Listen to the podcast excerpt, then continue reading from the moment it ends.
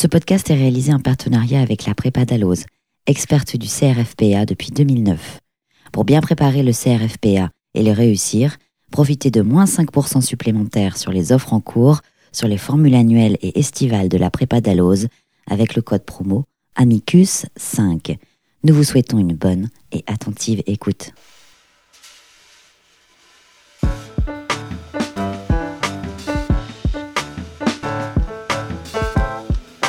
Raconte-moi un arrêt, un podcast produit par Tania Racho, coordonné par Camille Bloomberg, avec l'aide de Florian Schénio. Raconte-moi un arrêt, c'est un podcast qui fait vivre les arrêts des juridictions nationales et européennes qui vous ont marqué. Aujourd'hui, nous allons vous parler de l'affaire Cruslin contre France, rendue par la Cour européenne des droits de l'homme le vingt-quatre avril mille neuf cent quatre-vingt-dix et qui a précipité en France un changement de législation pour encadrer la pratique des écoutes téléphoniques. Nous avons l'honneur de revenir sur cet arrêt en compagnie de maître Claire Vaquet, avocate au Conseil d'État et à la Cour de cassation, qui a plaidé au bénéfice de Jean Cruslin devant la Cour européenne des droits de l'homme. Bonjour maître. Bonjour. Avant de discuter de cet arrêt avec vous, remontons le temps. L'histoire débute violemment avec une bande de criminels qui sévit en Haute-Garonne dans les années quatre-vingt. En mille neuf cent quatre-vingt-deux, ils tuent deux personnes. D'abord en mai, un comptable qui sortait des bureaux de la bijouterie La Gerbe d'Or à Toulouse, abattu d'une balle dans la tête. Puis en juin, un banquier, torturé et exécuté dans sa maison de Montrejau. Qui a commis ces meurtres ? Pour le découvrir, le juge de l'instruction en charge de l'affaire du banquier met sur écoute le téléphone fixe d'un suspect. Précisons évidemment qu'à l'époque, les portables n'existaient pas et donc tout se passait sur les fixes. Au fil des conversations, les gendarmes comprennent que Jean Cruslin est hébergé dans cette maison et entendent ces échanges. L'un d'eux retient leur attention. Le meurtre du comptable est mentionné à demi-mot. L'enregistrement est donc transmis aux enquêteurs de cette affaire. Grâce à cette écoute, Jean Cruslin est arrêté et placé en garde à vue pour être entendu dans l'affaire du banquier, mais il est aussi interrogé pour le meurtre du comptable. Il nie les faits et affirme que ce n'est pas sa voix sur les bandes téléphoniques. En appel devant la chambre d'accusation, le conseil de Jean Cruslin demande l'annulation de l'enregistrement de la communication qui fait le lien entre les deux meurtres, parce que réalisé dans une procédure qui ne le concernait pas, c'est-à-dire l'affaire du banquier. Et je crois, maître Vaquet, que c'est cette transmission qui est un peu au cœur des débats. Alors, il y avait deux choses, en effet. Euh, la nullité a été demandée dans le dossier du, euh, euh, du comptable. Un dossier de Toulouse. Les policiers qui enquêtaient à Toulouse avaient reçu la conversation téléphonique des gendarmes de Saint-Gaudens qui enquêtaient pour l'affaire de Montrejau. Et la nullité a été bien demandée dans le dossier de Toulouse. Euh, en fait, on, on, on posait deux questions. Il y avait la question effectivement du transfert d'une pièce d'un dossier à un autre dossier. Et il y avait aussi, et surtout me semble-t-il pour nous, c'était plus important quand on a reçu le dossier, la question de la validité de cette écoute. C'est-à-dire, est-ce que cette écoute téléphonique faite sur aucun fondement législatif existant, autre que l'article quatre-vingt-un du Code de procédure pénale, le juge d'instruction instruit à charge et à décharge avec les moyens que lui offre la loi, euh, est-ce que cette écoute était légale ou pas ? Alors, du coup, les juges, évidemment, avaient une double tentation, parce qu'à l'époque, on considérait, ils considéraient que les écoutes étaient légales, quel, quel que soit le, le degré de, ou la façon dont elles étaient faites. Soit on la laissait dans le dossier de Saint-Gaudens, et on n'en parlait plus en disant c'est pas grave, elle n'a pas été faite dans votre dossier, donc circulez. Soit on se fondait directement sur le fait que de toute façon c'était légal. Et en réalité, il y avait donc ces deux problèmes-là. Au fur et à mesure que le dossier s'est développé, je pense que le problème de la légalité de l'écoute l'a emporté sur le problème du passage d'une pièce de cette écoute-là, de cet acte de procédure d'un dossier à un autre. Et effectivement, il hein, y a ces deux aspects que l'on, que l'on voit dans le, le dossier. Et, et en tout cas, l'argument de la transmission ne convainc pas la Cour d'appel qui estime dans les grandes lignes que, sans être expressément autorisée, eh bien, la technique de passation, les écoutes ne sont pas interdites, sous réserve de respecter le principe du contradictoire.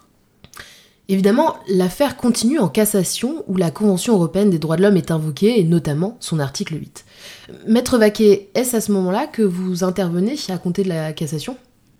Oui, c'est à ce moment-là, puisque M. Cruslin fait un pourvoi contre l'arrêt qu'il renvoie en cour d'assises pour l'affaire de Toulouse, l'affaire du comptable. Et à cette époque antédiluvienne, parce que le droit a beaucoup changé depuis, c'est à ce moment-là qu'on soulève les nullités de procédure devant la Cour de cassation tout en contestant le renvoi. Et là, ce que je vous disais, c'est vraiment la question de la légalité de l'écoute qui l'emporte.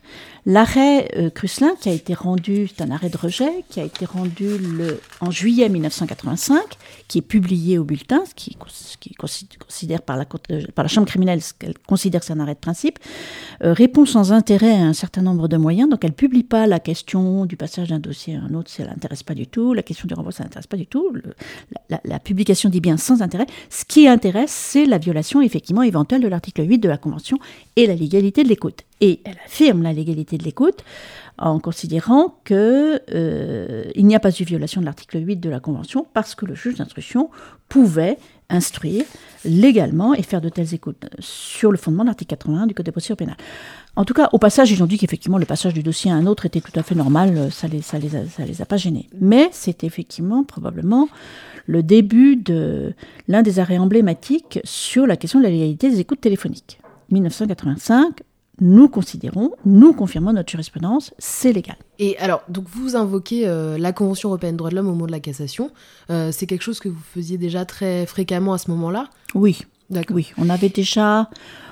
En tout cas, au cabinet, euh, lorsque le recours direct à Strasbourg a été ratifié par la France en dix-neuf cent quatre-vingt-un, euh, nous nous sommes appliqués à regarder un peu cet outil nouveau et à l'utiliser. D'accord. Donc, c'est vrai qu'on on avait déjà fait sur d'autres fondements, la, la liberté d'expression, euh, et cetera.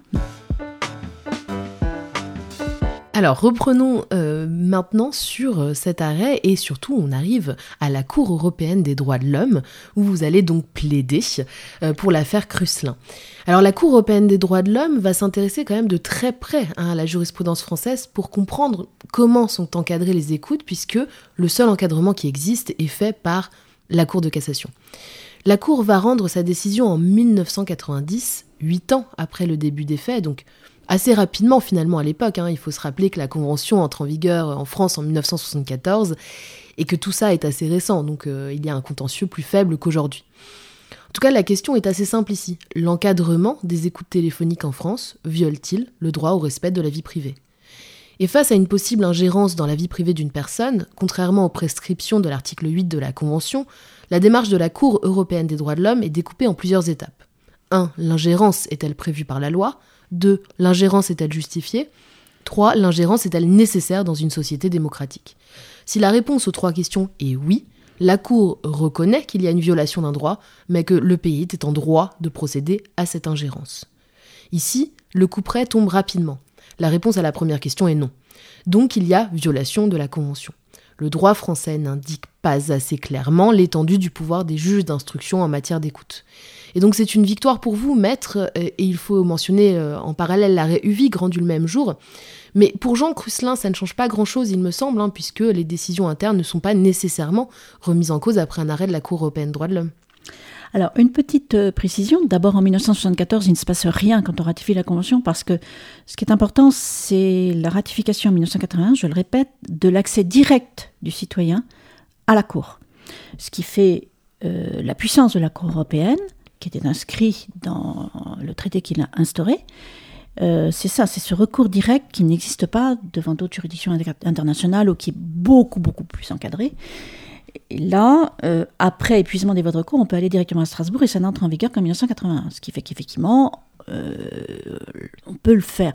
En même temps, vous dites c'est rapide, entre quatre-vingt-cinq et quatre-vingt-dix, à mes yeux, c'est assez long, parce que ça fait quand même cinq ans.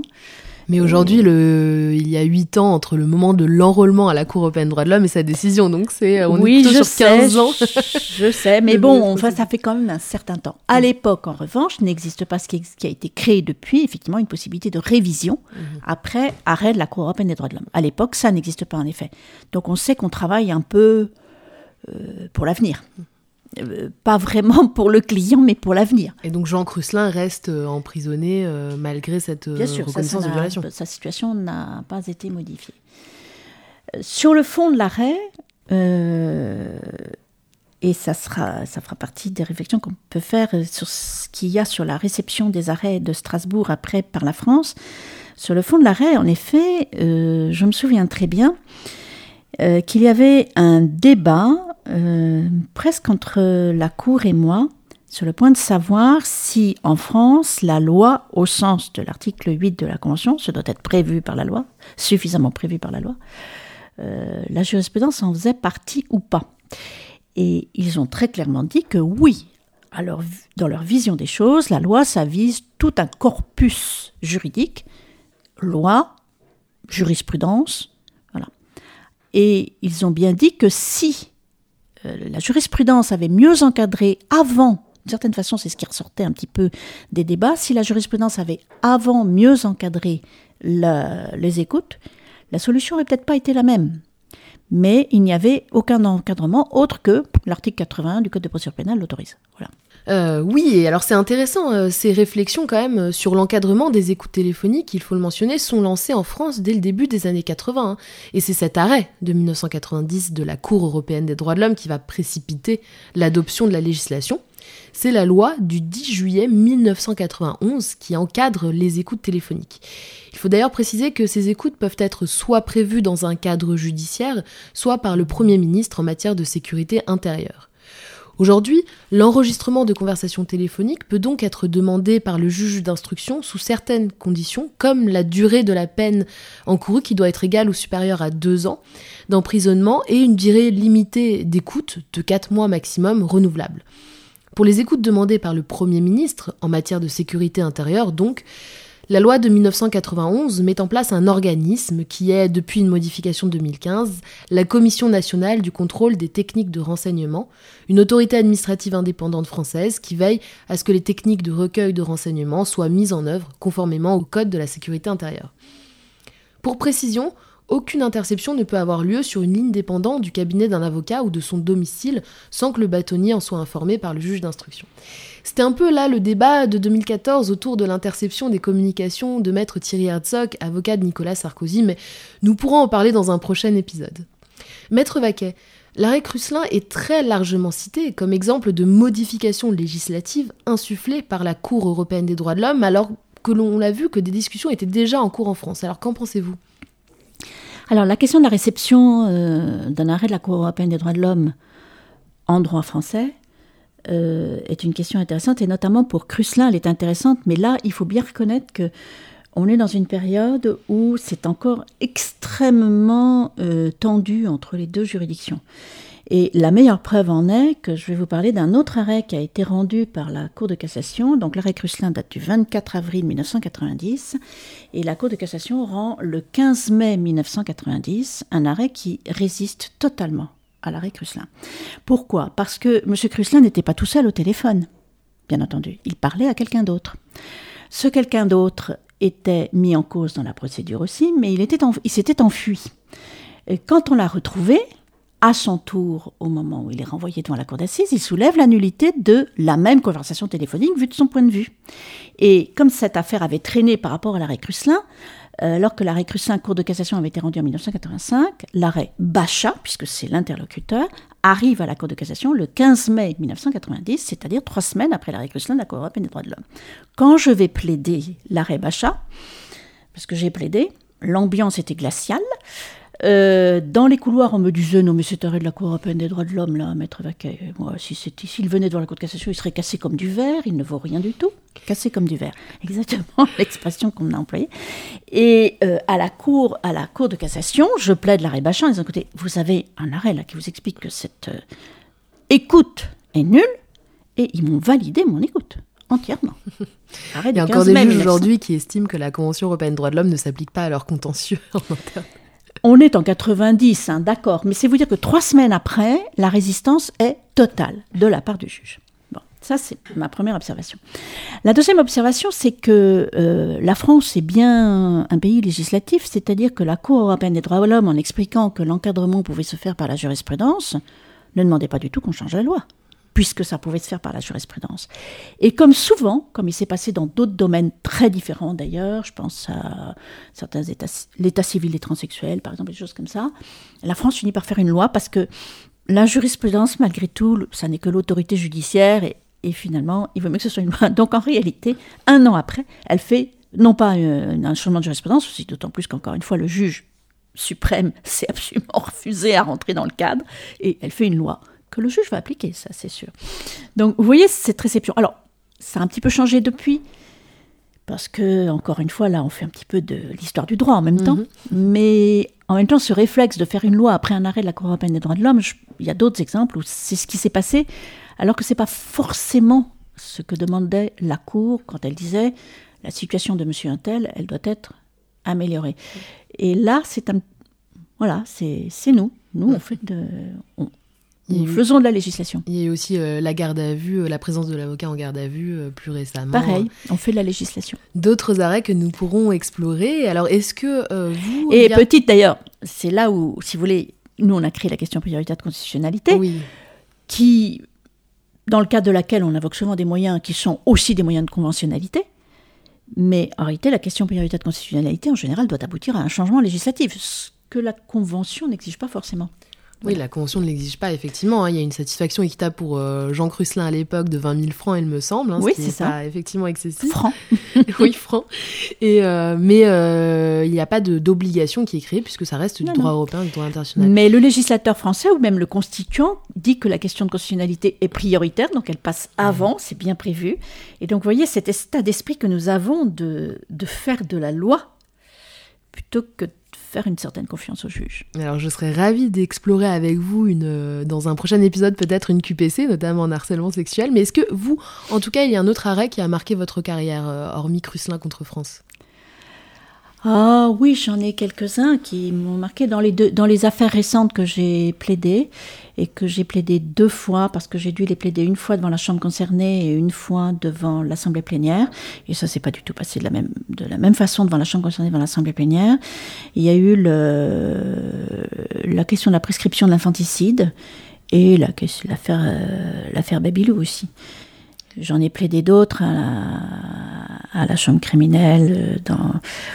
J'ai plaidé la question de l'empoisonnement, j'ai plaidé la question... Enfin bref, je... oui. L'affaire Babylou, c'est une très longue saga, hein, puisqu'elle très arrive jusqu'au saga, Comité oui. des droits de l'homme des Nations Unies. Tout à fait, tout à fait. Celle-là, euh, celle-là m'a donné beaucoup, beaucoup, beaucoup, a pris beaucoup de mon temps et m'a donné beaucoup de mal. Mais merci en tout cas, Maître, d'avoir replongé avec nous dans cet arrêt de mille neuf cent quatre-vingt-dix. J'espère donc vous retrouver pour d'autres affaires. Merci à vous. Merci à tous de nous avoir écoutés. Ce podcast et tous ceux de la série Raconte-moi un arrêt sont disponibles sur les plateformes de podcast et les sites internet d'Amicus et des Surligneurs.